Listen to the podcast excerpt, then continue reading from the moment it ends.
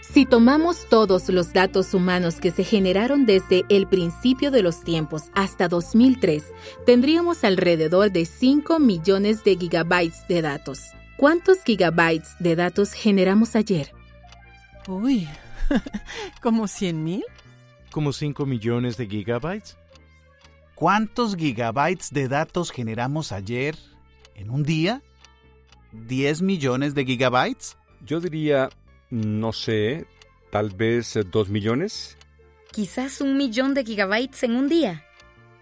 La respuesta, más de 2.500 millones. ¡Wow! ¿2.500 millones? Ya superamos el récord mundial. Son muchos gigabytes. Son muchísimos datos, no puedo creerlo. En 2016, el tráfico de datos anual que generamos en línea por primera vez rebasó un zettabyte. Para darse una idea, son mil trillones de bytes. ¿Alcanzas a imaginarte ese número? Ahora triplícalo, porque esa es la cantidad de datos que tenemos en 2021. Ya sé, el cerebro no está hecho para pensar en zettabytes, pero acuérdate de este dato un segundo. Nuestro tráfico de IP se triplicará en cinco años.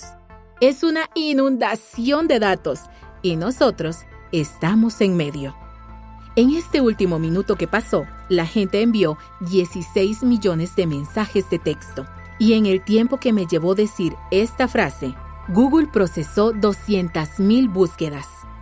Dentro de esa inundación de datos hay patrones, respuestas y secretos que pueden mejorar enormemente nuestras vidas, siempre y cuando podamos mantenernos de pie cuando llegue.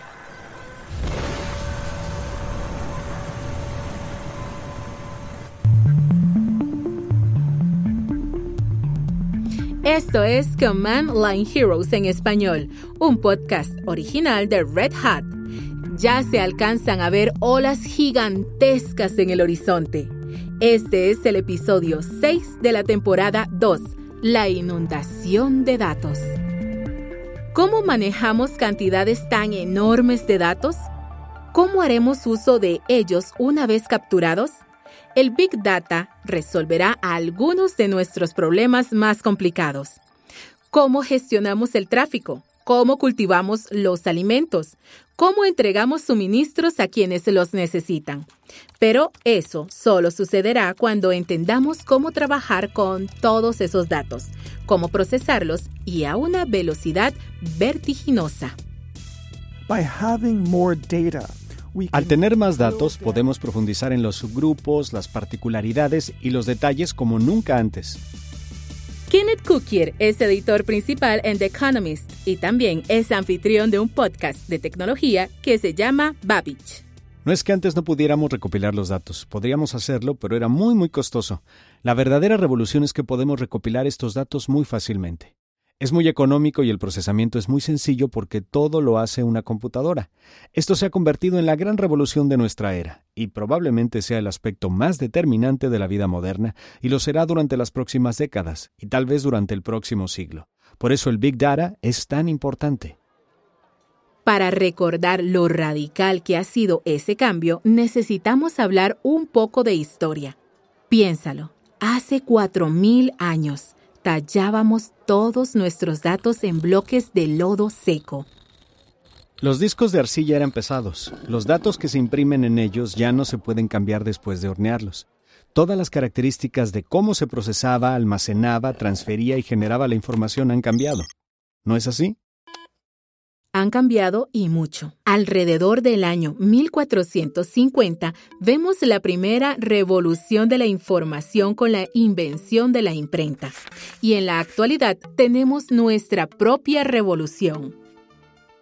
Es liviana, puede cambiarse con mucha facilidad porque podemos simplemente usar la tecla eliminar y cambiar la instancia de la información que tenemos, ya sea en la cinta magnética o en la transición de los transistores electrónicos y los procesadores que tenemos podemos transportarla a la velocidad de la luz, a diferencia de un disco de arcilla que hay que cargar. La imprenta aumentó nuestro nivel de comprensión de las cosas con la inundación de datos del siglo XV, que posteriormente abrió paso a la ilustración. Hoy en día, el Big Data puede volver a llevarnos a otro nivel, pero solo si descubrimos cómo aprovechar todos esos datos. Solo si construimos las represas y las turbinas que nos permitirán sacar provecho de esa inundación. Existe una enorme brecha entre lo que es posible hoy en día y lo que hacen las empresas, las personas y las organizaciones. Es muy importante porque ya podíamos ver que hay un valor latente en los datos y que el costo de recopilarlos, almacenarlos y procesarlos se ha reducido mucho si lo comparamos con el pasado, lo cual es evidente si la comparación es con el costo de hace 100 años. Pero lo mismo sucede al compararlo con el costo de hace tan solo 10 años. Es muy emocionante, pero el problema es que aún no llegamos a eso, ni culturalmente, ni en nuestros procesos organizativos, ni tampoco en los presupuestos que los directores financieros y los directores informáticos asignan a los datos. Si lo piensas, es muy frustrante. La ilustración nos toca a la puerta y nadie abre. Y parte de las razones por las que nadie abre es que, bueno, ¿quién está detrás de la puerta? ¿Y qué nos van a dar todos esos datos? Kenneth cree que la novedad del Big Data impide que algunas empresas den ese salto.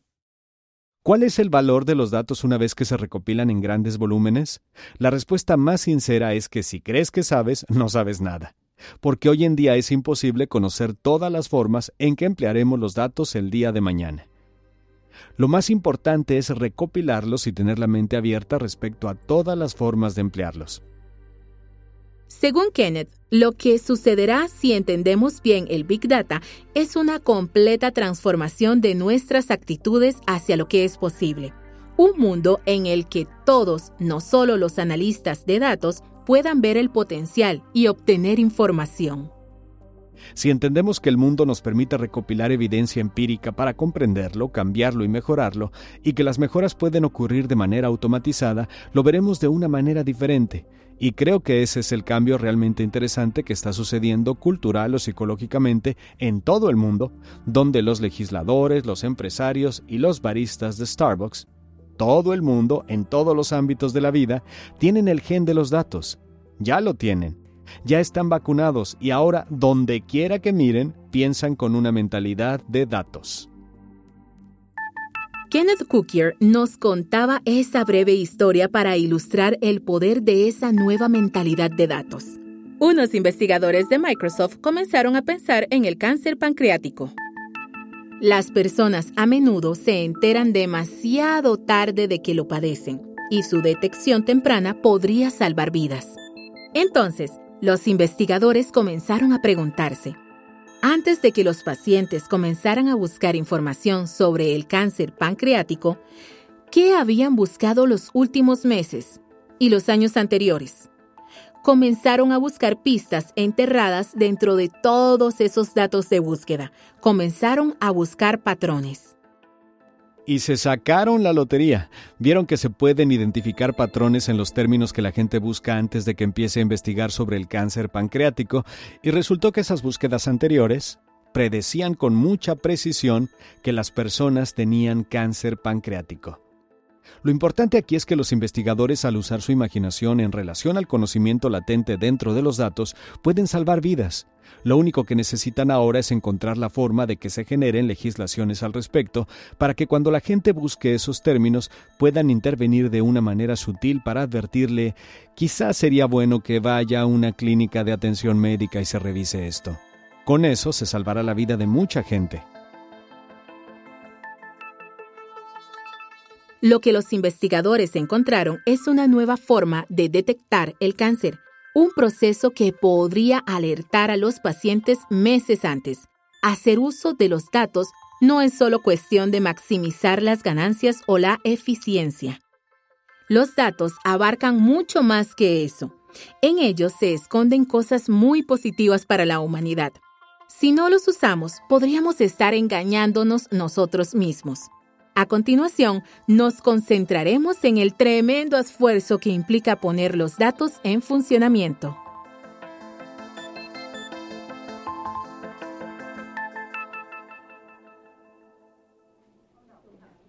El Hospital Infantil de Boston de la Facultad de Medicina de Harvard realizó más de 26.000 cirugías el año pasado. Ahí se realiza casi un cuarto de millón de exámenes radiológicos en niños. El personal hace un trabajo increíble, pero hay un enorme obstáculo que se interpone en su camino. Muchos de los problemas que tenemos en el entorno hospitalario, especialmente como médicos, tienen que ver con la forma de obtener acceso a los datos. Esa era la doctora Ellen Grant. Es neuroradióloga pediátrica en el Hospital Infantil de Boston y depende del acceso a los datos y el análisis de las imágenes médicas. No es sencillo acceder al archivo de pacientes donde se almacenan las imágenes para realizar análisis de datos adicionales, a menos que se cree el entorno necesario. Y eso no es fácil si te encuentras en una sala de lectura donde solo se ofrecen las computadoras estándar del hospital. Hay una barrera que impide llegar a los datos. De hecho, los hospitales eliminan muchos de ellos porque no pueden permitirse almacenarlos. Entonces simplemente se pierden. Tal vez los radiólogos como la doctora Grant hayan sido el primer grupo de médicos en sentirse frustrados por la sobrecarga de datos. Cuando dieron el salto digital, comenzaron a generar enormes cantidades de datos, lo cual rápidamente se volvió imposible de manejar. Como médica clínica, yo quería que en la sala de lectura se pudiera hacer todo el análisis sofisticado que permite un entorno de investigación, pero no hay manera de sacar las imágenes de los paquetes fácilmente para luego llevarlas a algún lugar donde se pueda hacer el análisis y después volver a recogerlas. Por cierto, en los hospitales se les dice paquetes a los bancos de datos que almacenan sus imágenes la doctora Grant sabía que había herramientas que podían volver más funcionales esos paquetes de imágenes, pero los costos eran exorbitantes. A medida que entramos en esta era de aprendizaje automático e inteligencia artificial, habrá mayor necesidad de contar con recursos informáticos más grandes para realmente comenzar a hacer el análisis que queremos hacer con las grandes bases de datos que tenemos. Los datos se han acumulado, pero el procesamiento no. El procesamiento on-premise es imposible y las supercomputadoras complejas y costosas están fuera del alcance de los hospitales. La doctora Grant se sintió profundamente frustrada. ¿Será posible encontrar una mejor manera de traer los datos aquí, analizarlos y recuperarlos para poder hacerlo en la consola donde interpreto imágenes clínicas? Porque quiero tener ahí los datos para analizarlos rápidamente. No quiero tener que pasar de una computadora a otra ni acordarme de todo el código de línea, porque ese no es mi trabajo. Mi trabajo es tratar de comprender enfermedades médicas muy complejas y almacenar todos esos datos en mi mente. Quería mantenerme enfocada en mis habilidades, pero también aprovechar lo que está surgiendo en el lado computacional sin tener que profundizar mucho en él. Lo que la doctora Grant y los radiólogos de todo el mundo necesitaban era una forma de hacer clic en las imágenes, realizar análisis en profundidad y que todo sucediera en la nube para que el hospital no tuviera que construir su propia torre de servidores ni tampoco convertir al personal médico en programadores. Necesitaban una manera de lograr que sus datos salvaran la mayor cantidad de vidas posible. Y eso es exactamente lo que decidieron desarrollar la doctora Grant y algunos héroes de la línea de comando. El equipo de la doctora Grant en el Hospital Infantil de Boston trabajó con Red Hat y la nube abierta de Massachusetts, MOC por sus siglas en inglés. Más adelante hablaremos más sobre la MOC. Pero primero, escuchemos a Rudolf Pinar, ingeniero biomédico del hospital, describir su solución. Es una plataforma de imágenes de código abierto basada en contenedores. Además, todo se ejecuta en la nube, así que la potencia informática del hospital no limita la capacidad de la plataforma, a la cual le pusieron Chris. Hay una base de datos de backend que en realidad es una máquina Django Python y que da seguimiento a los usuarios. Da seguimiento a los datos que han procesado. Da seguimiento a los resultados. Luego hay una serie completa de servicios que giran en torno a esta base de datos y que existen como instancias propias en los contenedores. Los contenedores se encargan de la comunicación con los recursos del hospital, como las bases de datos. Se encargan de las complejidades de extraer los datos de esos recursos y luego enviarlos a otros servicios que existen en una nube, en otro laboratorio u otro lado. En el lugar donde se analizan los datos están todos los servicios como Kubernetes, el cronograma y el análisis real de los datos que deseamos hacer. Y luego se los reenvía a donde estaban. Para la doctora Grant, la plataforma de imágenes CRIS es una forma de hacer que los datos cobren vida. Más que eso, es una forma en que los datos le permiten ser una mejor doctora. Lo que nos convierte en buenos médicos es la experiencia que hemos adquirido al ejercer la medicina. Si podemos incorporar esa experiencia al análisis de datos y acceder a más de esa información, todos vamos a saber más y podremos combinar mejor la información. Por ejemplo, yo tengo cierta percepción de cómo se ve algún patrón de lesión en una determinada población de pacientes, y esa percepción está impresa en mi entendimiento gestalt a partir de los recuerdos que tengo. Ahora puedo usar esos recuerdos para crear mapas de probabilidades de las distribuciones de esas lesiones e informar a todos en función de los datos reales. O puedo buscar pacientes similares con patrones similares y decir qué tratamientos les funcionaron mejor para intentar acercarme más a la medicina de precisión. Integrar la gran cantidad de datos e intentar aprovechar nuestros conocimientos anteriores para informar mejor cómo se debe tratar a cualquier persona de la mejor manera posible. ¿Y eso qué implica para los niños que van al hospital? La doctora Grant dice que la plataforma CRIS ofrece diagnósticos más específicos y atención más personalizada. Si tenemos bases de datos más complejas, podemos comprender mejor las interacciones complejas y, con suerte, orientar mejor a cada paciente. Para mí, CRIS es básicamente la entrada hacia varios lóbulos que complementan mi cerebro y que me permiten ser mucho más inteligente de lo que soy yo sola, porque yo no puedo mantener todos estos datos en mi cabeza a la vez. Cuando hay tantas cosas en juego, necesitamos superar los límites del cerebro humano. Ella es Myron Duffy, una de las diseñadoras del equipo de Red Hat, que hace que Chris sea posible y sabe por experiencia personal lo que está en juego.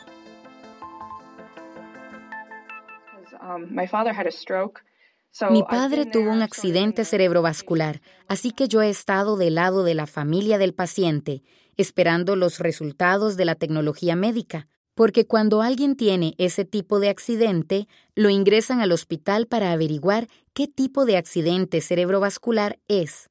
Según el tipo, hay diferentes tratamientos. Si te equivocas de tratamiento puede haber consecuencias muy graves. Por lo tanto, mientras más rápido se ingrese a un paciente para una resonancia magnética, más rápido se puedan interpretar los resultados en esa situación. Más rápida es la posibilidad de salvarle la vida. Imagínate que puedes sacar ese procesamiento de imágenes de la nube ya paralelizado y hacerlo mucho más rápido. En lugar de horas o días, son minutos. La medicina podría llegar a otro nivel, un nivel que no esté impulsado por la farmacología, sino por la informática. Además, pensemos en la escalabilidad de algo como CRIS. Podríamos lograr que los doctores de los países en vías de desarrollo se beneficien de la experiencia y los conjuntos de datos del Hospital Infantil de Boston. Cualquier persona con servicio de celular podría acceder a información y los datos almacenados en la web podrían salvar vidas. Además de la medicina, muchos otros campos podrían llegar a otro nivel, pero solo si descubren cómo lograr que hablen sus recopilaciones de datos. Para ello, necesitan descubrir un territorio informático completamente nuevo.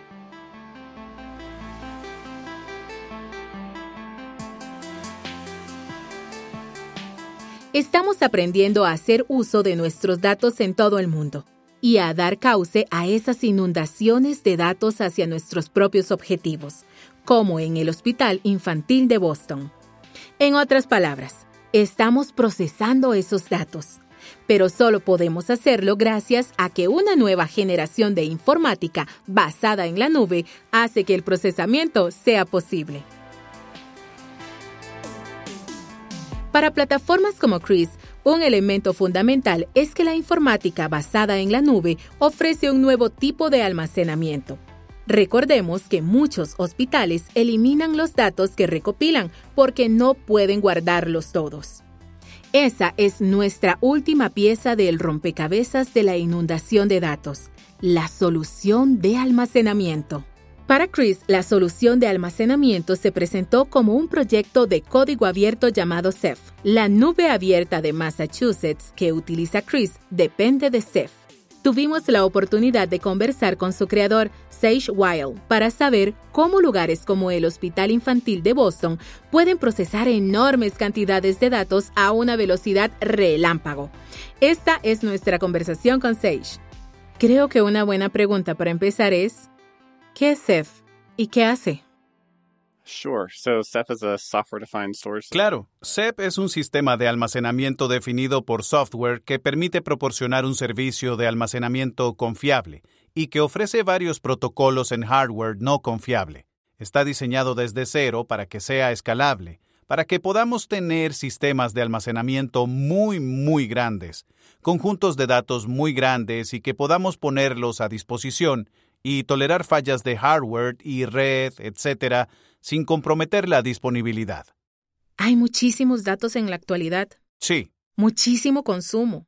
Hay mucho que controlar. ¿Sientes que el momento en que se realizó tiene que ver con la necesidad de la solución? Sí, definitivamente. En ese momento era muy evidente que existía una enorme brecha en la industria. No había ninguna solución de código abierto que abordara el problema de almacenamiento escalable era evidente que teníamos que desarrollar algo.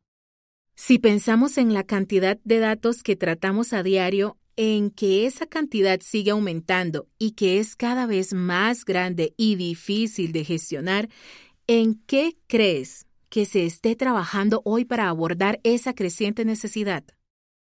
Creo que hay varios elementos. Lo primero es que la cantidad de datos que se genera es increíble. Claro, así que necesitamos sistemas escalables que puedan ampliarse no solo para admitir más hardware y datos, sino que también necesitan un tipo de capacidad de sobrecarga operativa fija o casi fija. Ajá. Es decir, no queremos tener que pagarle a otra persona por cada 10 petabytes o algo así.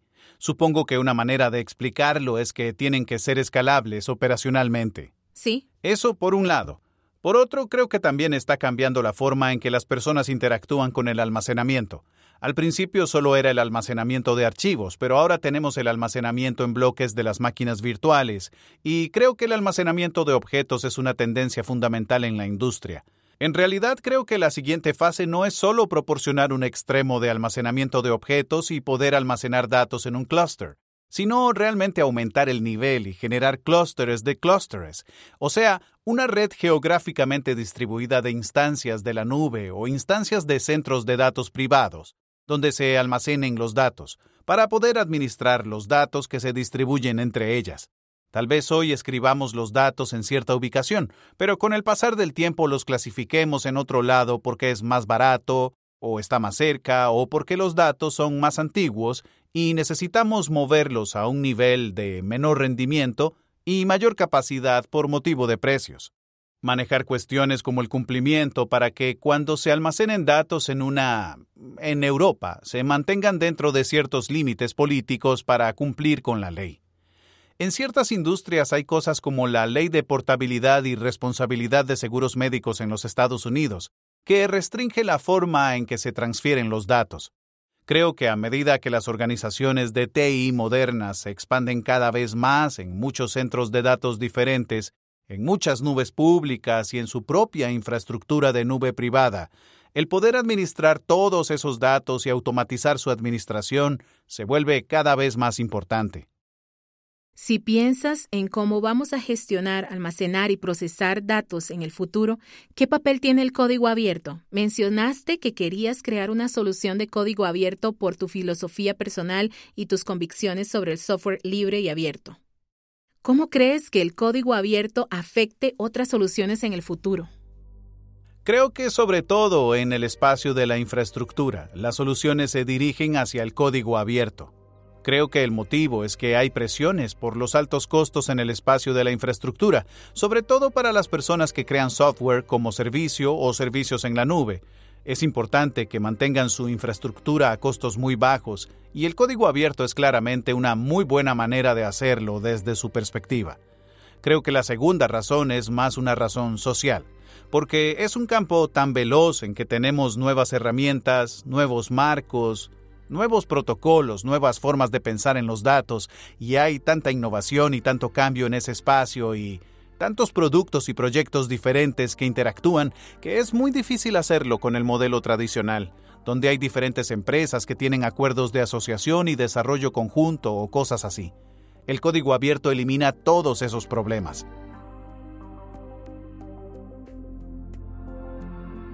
Sage Weil es ingeniero consultor principal en Red Hat y es director del proyecto CEF. Vamos de vuelta con Kenneth Cookier de The Economist para abrir la perspectiva.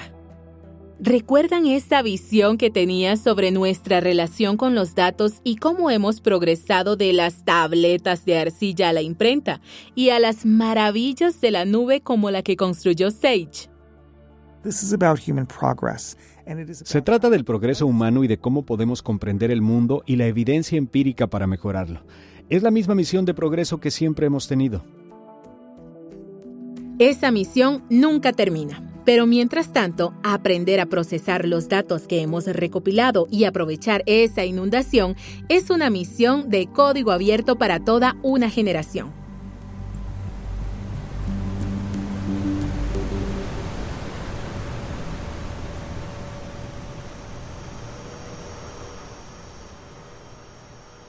Vamos a terminar nuestro viaje de datos con una parada rápida en el Laboratorio Nacional Oak Ridge, en Tennessee, Estados Unidos.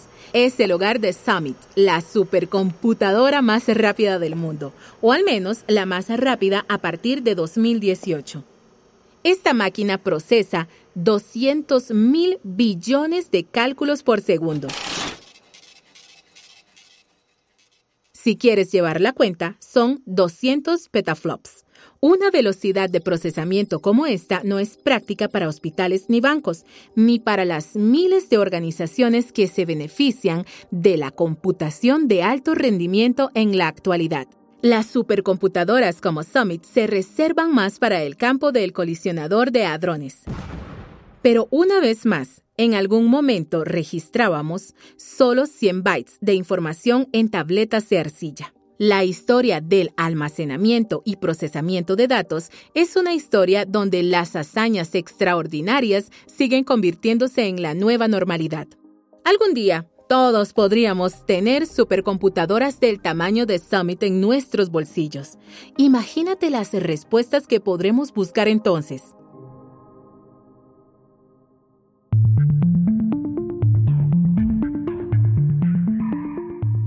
En el próximo episodio, vamos hacia la informática sin servidores.